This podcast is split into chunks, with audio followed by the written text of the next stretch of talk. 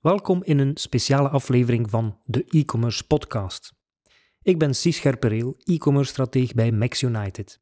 En in deze aflevering wil ik heel graag enkele belangrijke bevindingen bespreken uit het consumentenonderzoek dat uitgevoerd werd door Molly. Luisteraars die Molly niet zouden kennen, geef ik graag mee dat deze van oorsprong Nederlandse betaalprovider opgericht werd in 2004 en vandaag 700 medewerkers stelt die het online betaalverkeer faciliteren van zo'n 130.000 bedrijven in Europa. Hun grootste troef is het gemak waarmee je kan opstarten en de betalingen op je webshop kan opvolgen. Molly is op vrij korte tijd voor zowel de handelaar als de consument een soort huis van vertrouwen geworden in zaken online betalingen. Je vindt er meer over op molly.com. Maar we hebben het nu over hun Europees e-commerce rapport en ik ben heel blij dat ik hiervoor in gesprek kan gaan met Aaron van Overbergen. Hij is Business Development Manager bij Molly en kent het rapport bij wijze van spreken helemaal uit het hoofd. Dag Aaron, het rapport is gepubliceerd half september 2022. Hoe moeten we het uh, precies situeren? Ja, inderdaad. Met Molly hebben wij dus een onderzoek laten doen bij een 3000-tal consumenten in Europa. Met eigenlijk focus op onze markt waar wij actief zijn. Dus dat zijn België, Frankrijk, Duitsland, Nederland, Oostenrijk en de UK. Dus daar hebben we telkens 500 consumenten ondervraagd om inderdaad een inzicht te krijgen in wat er speelt bij de consument. Zowel ja, het huidige economisch klimaat, maar ook naar de toekomst toe en wat hij belangrijk vindt om ja, wat hij op let als hij naar een webshop surft en zo verder. Qua timing, dat is opgenomen, het onderzoek in juli 2022. klopt, inderdaad. Dus ja, de doelstelling van het onderzoek is eigenlijk om inderdaad te zeggen te krijgen van wat er speelt bij de consument omdat wij als Molly ja, eigenlijk als doelstelling hebben om de meest geliefde financiële dienstverlener te worden van Europa. Dus wij willen eigenlijk gaan zien wat speelt er bij de consument en wat heeft dat van impact op onze klanten, dus de, de webshops en dergelijke. En hoe kunnen wij die inzichten gaan geven aan die webshops om aan de hand daarvan eigenlijk hun webshop te gaan aanpassen om toch dat vertrouwen van die consument te winnen in deze toch wel moeilijke tijden. Goed, ja, er zijn een aantal key lessons uit uh, gedistilleerd. Mijn eerste is, ja, misschien is vooruitblikken, economische vooruitzichten. Eh, we zitten niet in de meest rooskleurige tijden. Reflecteert dat ergens in het onderzoek of in de antwoorden? Helaas wel. Inderdaad, we zien in het algemeen in Europa vrij veel pessimisme bij de consument. Dat is niet anders bij de Belgen. Ik zeggen dat we zien uit onderzoek dat de Belgen toch iets optimistischer zijn, maar we zijn nog altijd pessimistisch in het algemeen.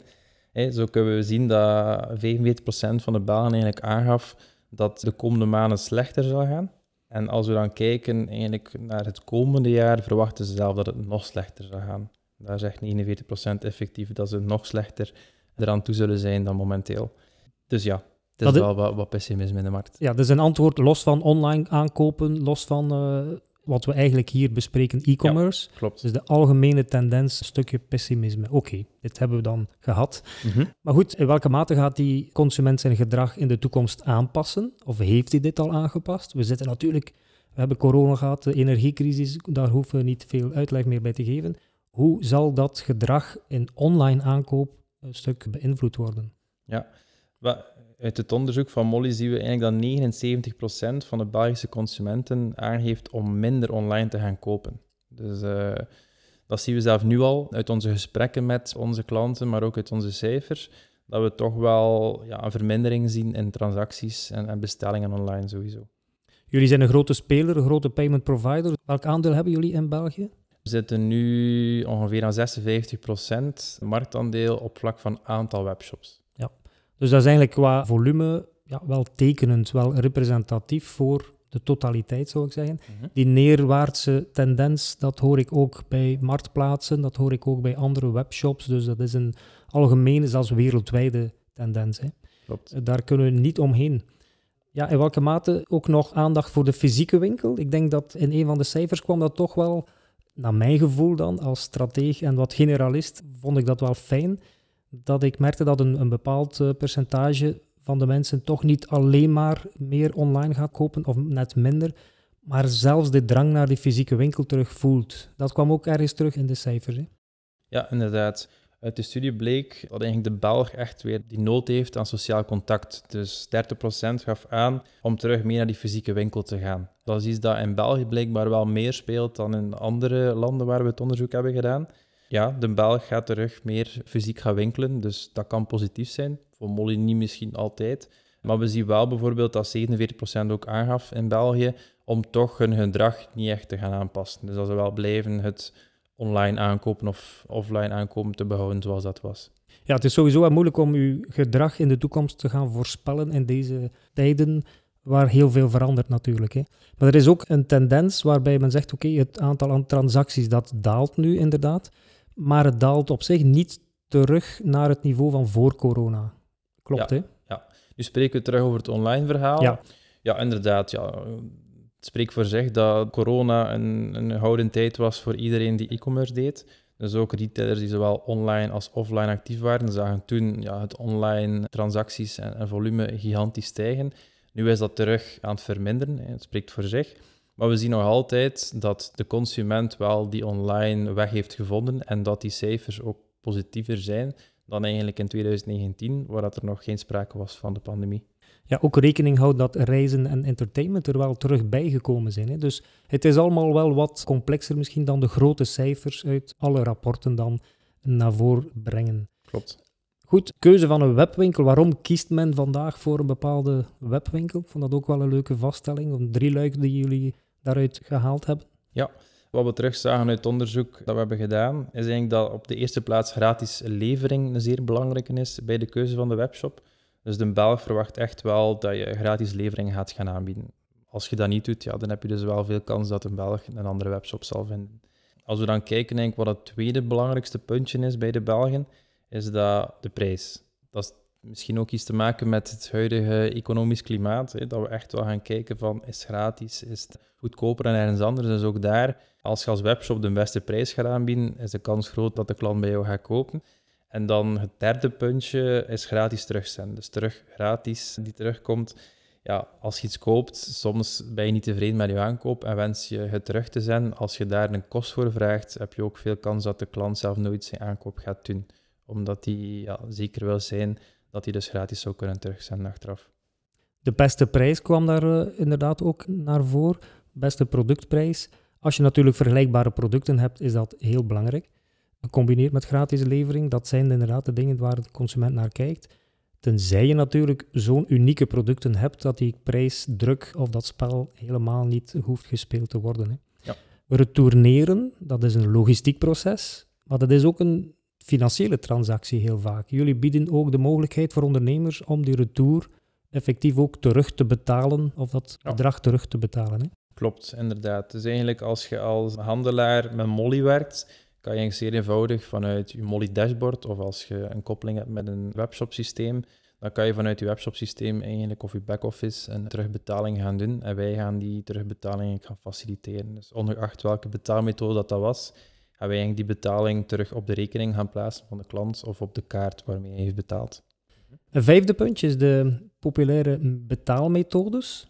Ja, zowel generiek, laten we zeggen Europees, maar ook specifiek per land. Vertel ons eens eh, wat daar upcoming is of wat specifieke ja, nieuwe zaken zijn.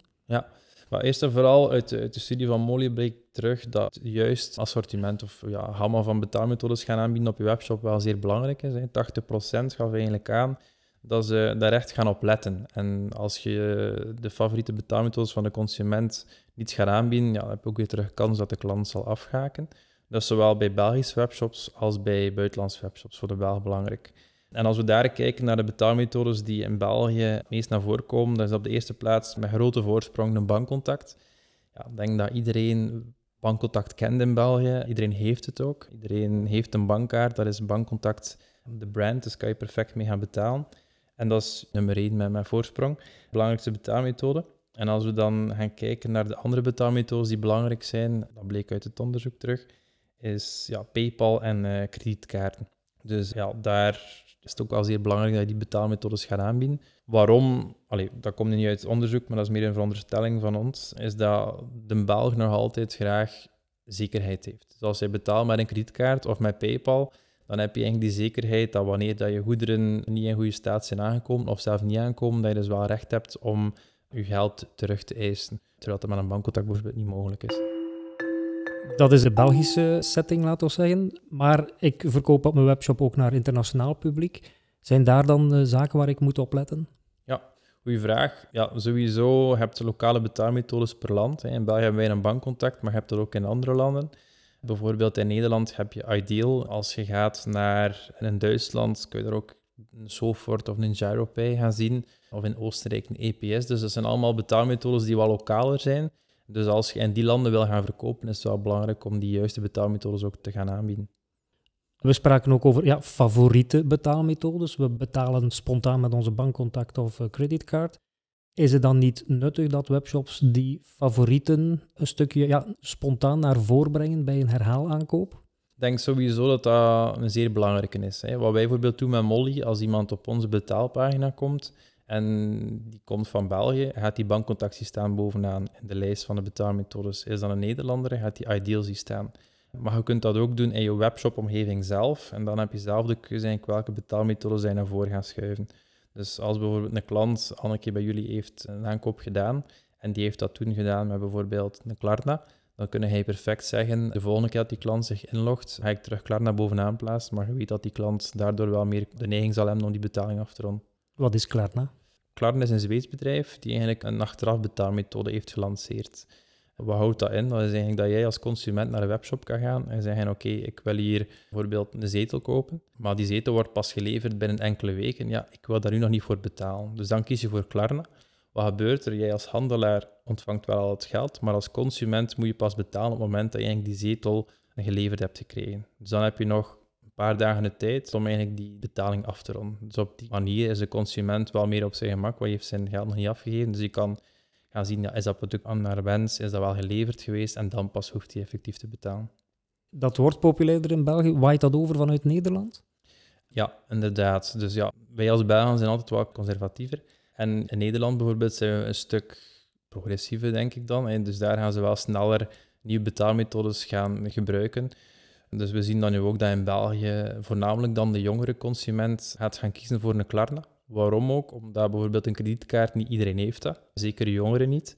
Dus die willen nog niet meteen betalen en kiezen daarvoor een Klarna, omdat zij wel die, die oplossing bieden zonder dat ze eigenlijk een kredietkaart moeten gaan aanvragen bij de bank. Dus concreet, ik kom op een webshop, ik kies voor Klarna of achteraf betalen. Ik kan eigenlijk die stap of die mogelijke drempel van online betaling spring ik over. Welke gegevens laat ik dan achter naast de ja, leveringsgegevens? Er is een app van Klarna, dus eigenlijk kan je daar jou registreren, dus eigenlijk met, met jouw naam en jouw adresgegevens en zo verder.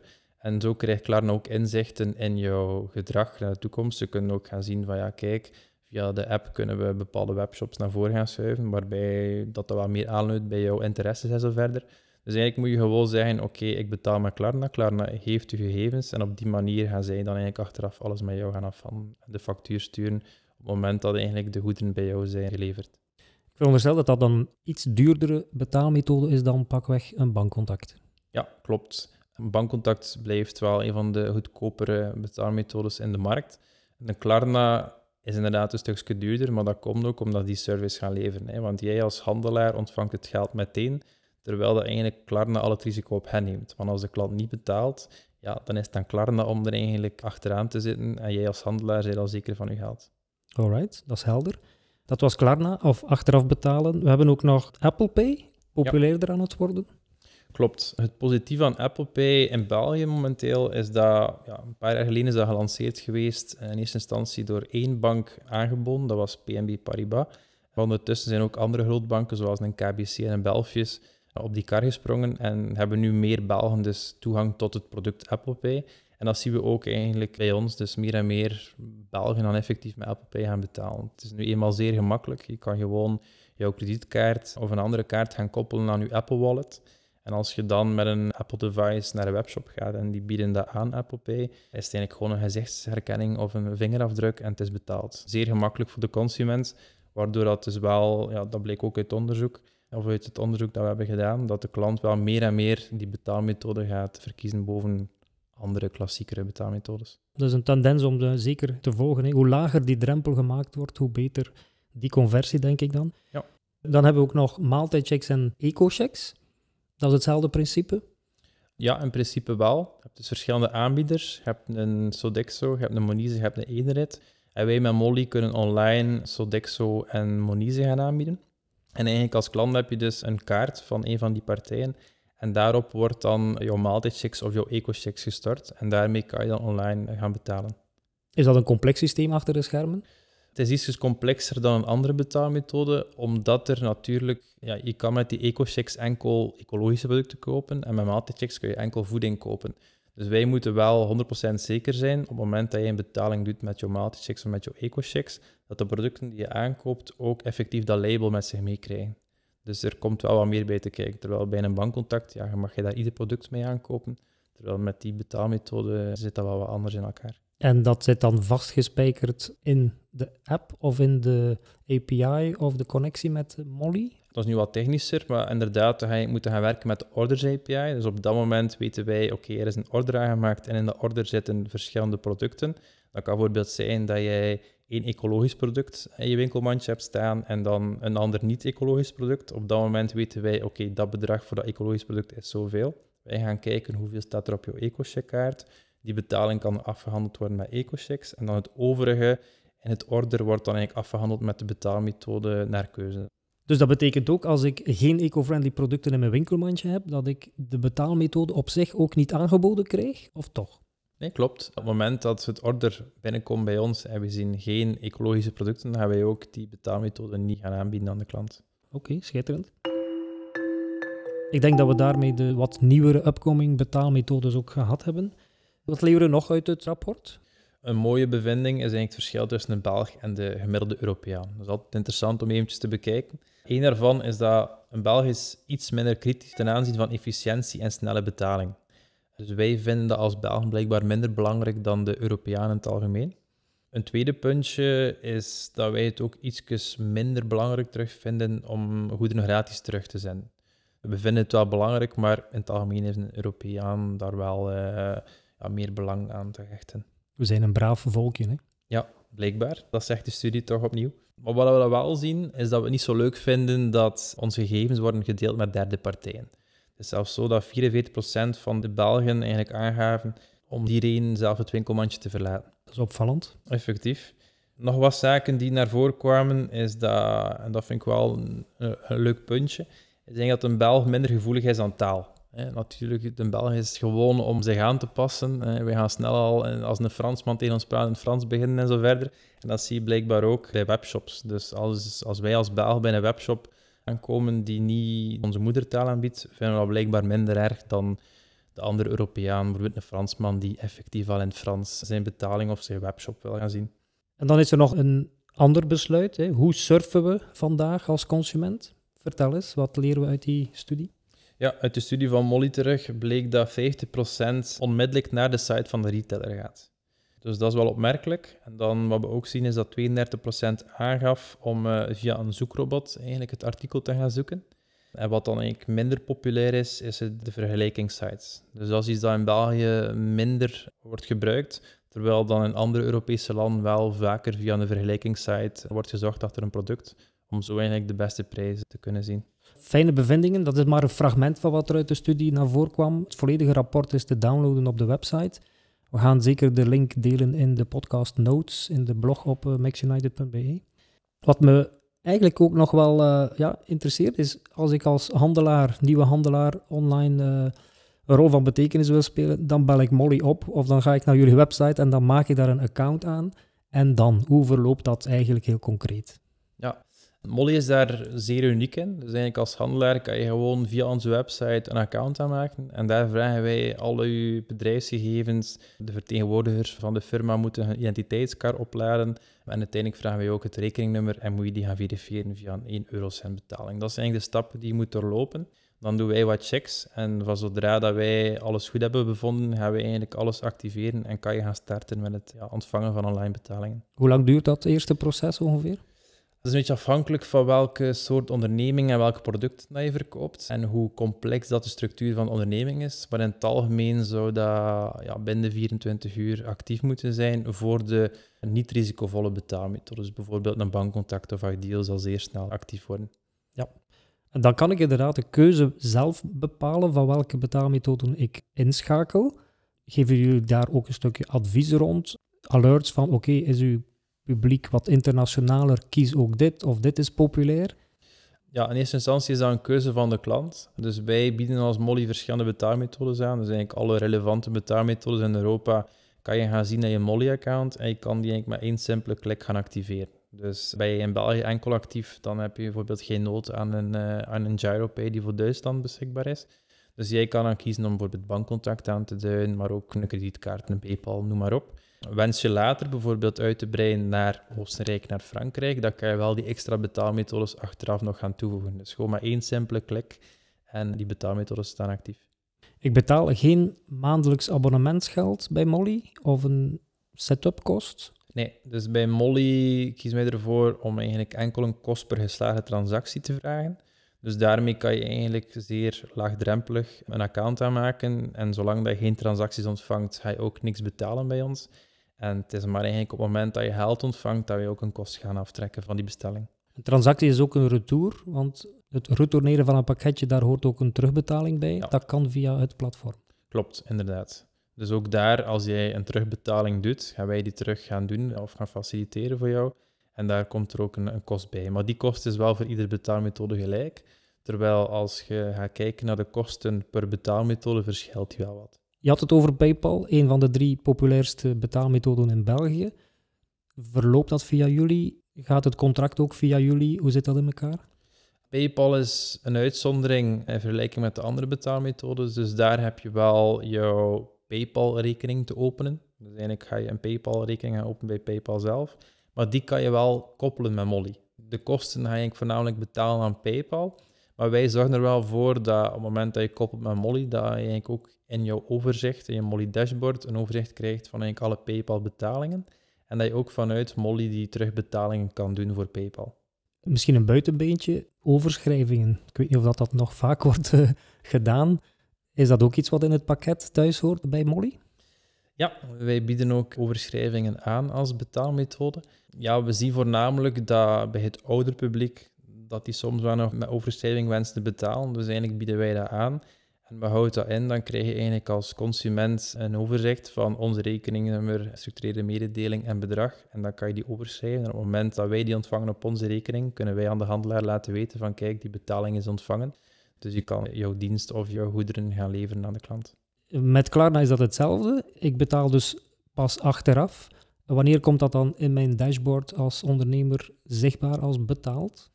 Het is zo dat op het moment dat de consument voor Klarna kiest en zijn betaling doet en die wordt geaccepteerd door Klarna, dat je in jouw Molly dashboard zal zien dat die betaling is geautoriseerd.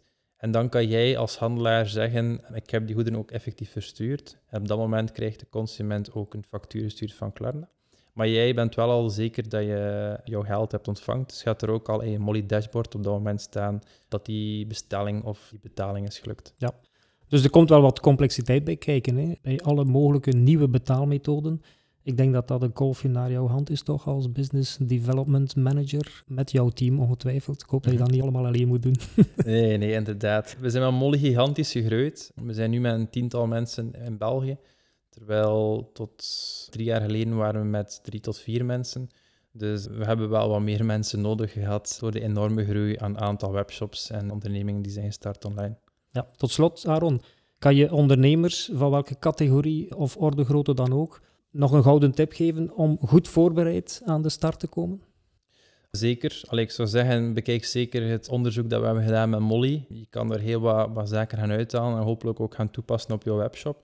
Dus probeer zeker de juiste betaalmethodes aan te bieden. Kijk om zoveel mogelijk gratis verzendingen en dergelijke te kunnen aanbieden om toch die klant niet te verliezen. En weet, ja, binnenkort is natuurlijk een zeer belangrijke periode. Black Friday komt eraan, je hebt de kerstperiode en zo verder. Dus het is wel goed om jou daarop voor te bereiden als webshop. Ik lees als besluit op jullie rapport: maak shoppers blij, verkoop meer. Ik denk dat dat de kern van de zaak is. Hè. Drempels weg, zoveel mogelijk. Ja. En die uh, online consument gewoon blij maken in elk facet van dat online verkoopverhaal. Ja, inderdaad. ik denk zeker nu, hè, wanneer dat de Europeaan aangeeft om toch wat sceptisch te zijn naar de toekomst, om die toch zoveel mogelijk vertrouwen te gaan winnen door de juiste zaken te gaan doen op je webshop. En ze vertrouwen te winnen om toch die aankopen hopelijk bij jou te houden. Dankjewel Aaron. Ja, dankjewel Sis. Zo, we zijn weer helemaal mee met de knepen van het online betaalvak. Het volledige rapport is te downloaden op molly.com slash European koppelteken e-commerce koppelteken report. We plaatsen de link voor alle gemak nog even in de notes van deze podcast. Ik zou zeggen, Molly, blijf ons met dergelijke insights verrijken, want we weten het intussen wel. Elke schakel in de e-commerce ketting kan het verschil maken tussen verkopen of afhaken. Blijf de e-commerce podcast volgen en luister zeker ook naar de andere afleveringen. Ik ben Cies Scherpereel, e-commerce stratege bij Max United. Heb je een e-commerce uitdaging? Dan neem je best met mij contact op via LinkedIn of via maxunited.be.